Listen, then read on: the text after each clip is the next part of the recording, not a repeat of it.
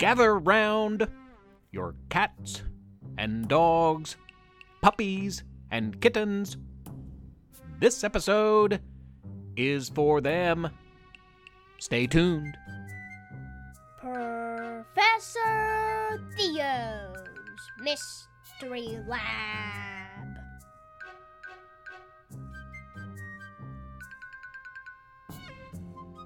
I'm Professor Theo. Welcome to the lab.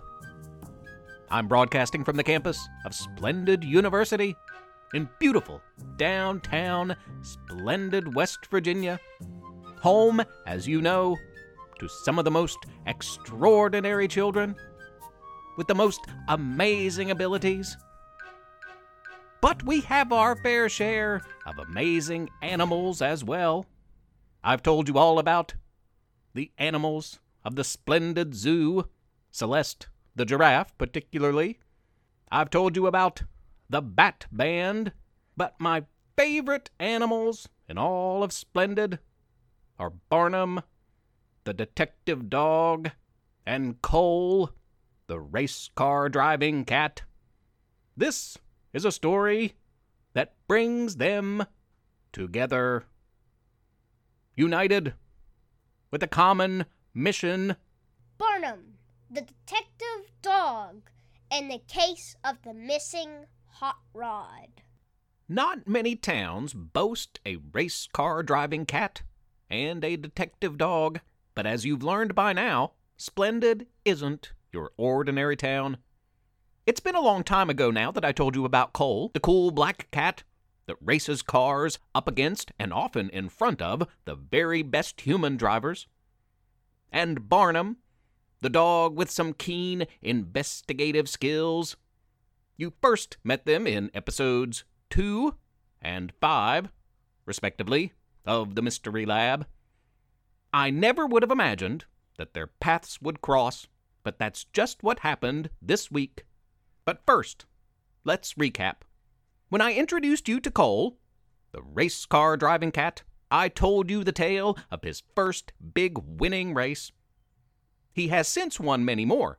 Cole has indeed moved up in the ranks of NASCAR's best. At the same time, Barnum, who cracked the case of who stole his bone, has been helping out other animals in need of a private investigator. He has helped countless dogs retrieve lost toys and bones. He's even helped return a few lost dogs and lost cats to their rightful owners. He's helped return a scared, missing baby raccoon to her mother. He even went above and beyond to usher out a collection of mice from underneath the Jenkins household just before the exterminators were set to arrive. Anytime an animal in Splendid has a problem, they go to Barnum.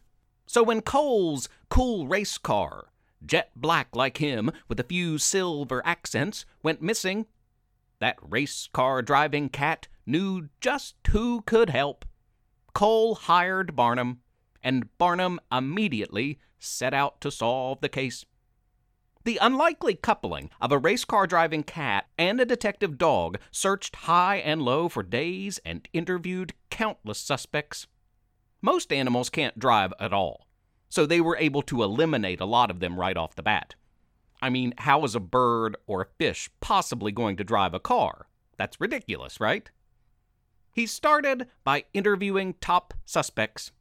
Barnum assumed rival racers, humans, jealous of Cole's hot rod success, might interfere and attempt to stunt Cole's rise to the top by snatching his beloved vehicle. They all checked out, though, as far as Barnum could tell. A car is, after all, a pretty big thing to hide, and all of the human racers seemed to genuinely believe that their race car was the best, and the time they put into those cars only verified this. The only exception came when they met racer Waylon Wheels, who often finished second place just behind Cole. Waylon was a bit too defensive when questioned. Defensive in an aggressive way that only guilty people get when they are caught. Barnum thought Waylon Wheels suspicious, but without any real evidence, he had to move on. Barnum investigated other cats who might be trying to duplicate Cole's success. And while Cole had inspired a whole fast and furious generation of felines, all of those potential kitty racers had their own cars. And though many had a similar shape, make, and model to Cole's, they were trying to emulate him, after all. Not a one was painted black. They were all gold and red and green. All seemed to be intent on making their own individual mark on the sport, except maybe Cole's cousin, a kitty named Carson. Carson seemed a bit too obsessed with her idol, Cole's, success. Carson's car was mostly blue, though, with only a few sloppy patches of black here and there. Barnum, the detective dog, even treated Cole as a suspect, sure that the kitty's cold feet, or paws in this case, his hesitation at the pressure of reaching the top of the NASCAR world might just be enough for him to ditch his own car as an excuse to step away from all the pressure and relax a bit. Barnum had sensed that Cole was no longer happy racing, that the joy he had once felt from the cheering fans had turned sour. Cole now seeking more to keep others happy rather than pleasing himself and following his heart down a different path. That happens sometimes when we don't want to disappoint others. But Cole swore he would never ditch his own hot rod. Barnum was only marginally convinced.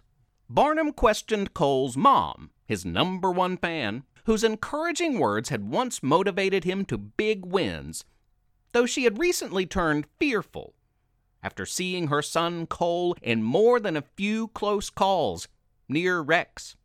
Cole's cool mama cat promised she would never sabotage her son's racing career. What bothered Barnum is that she couldn't make eye contact at times, and any detective dog knows that is a sure sign she might not be telling the truth. Who do you think stole Cole's cool race car? The thing about cars is that they sometimes have a distinct sound, especially to a dog. Dog's hearing is much more acute than human hearing. For example, Barnum can recognize his owner's car from several blocks down the street. Barnum knew the sound of Cole's car, too, as he had seen Cole race on a few occasions. The racetrack, after all, was the place to be on the weekends. Barnum, a good detective dog, had been listening to hear that sound, the sound of Cole's cool night rider. But it had eluded him day after day until that one day. Barnum was trolling the downtown streets of Splendid when he heard it. Cole's car, he was sure of it. And he recognized the location that sound brought him to. Barnum was in an alley behind Carson the cat's house. Cole's cousin. The alley was a mess, full of pizza boxes and milk jugs and empty paint cans. Paint cans?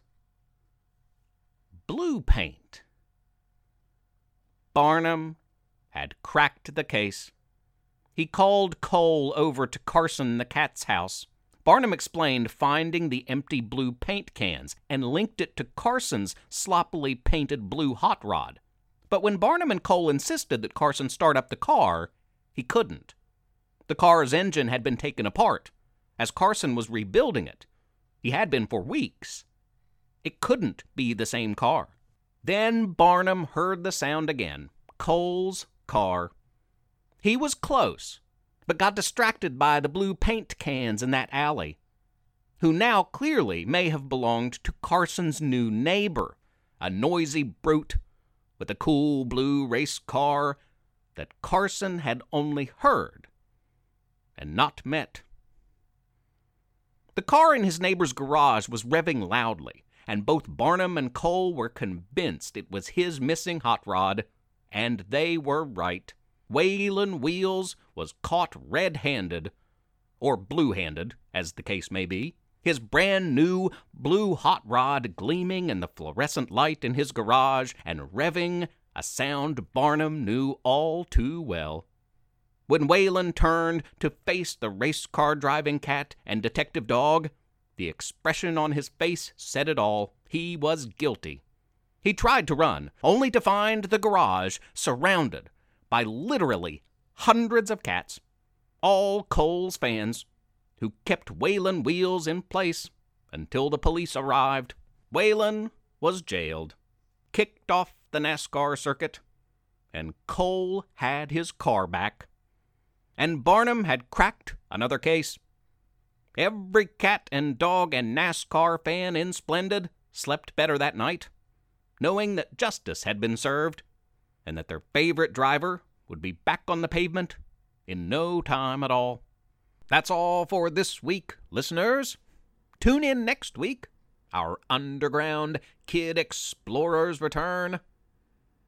The coming weeks will see the return of our forest explorers as well.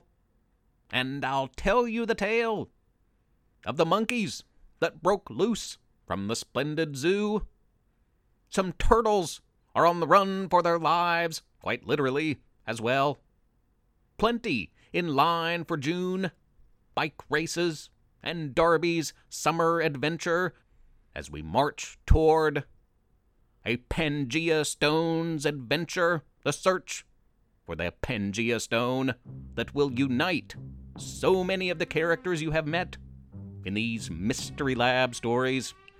Until then, have a wild and wonderful week. Be good to each other. Professor Theo's Mystery Lab is written and read by Jonathan Joy. And Levi Joy. I'm Rissy Joy, the proud wife and mother of these two. Please rate and review the podcast on iTunes. Spread the word. Tell a friend. If you don't, Professor Theo might blast you into outer space. If he could do that type of thing, I mean. Also, please consider supporting this project by making a small monthly pledge at ProfessorTheo.com. You can email our family at theprofessortheo at gmail.com or tweet at us at theo underscore mystery. Thanks for listening. Tune in next week.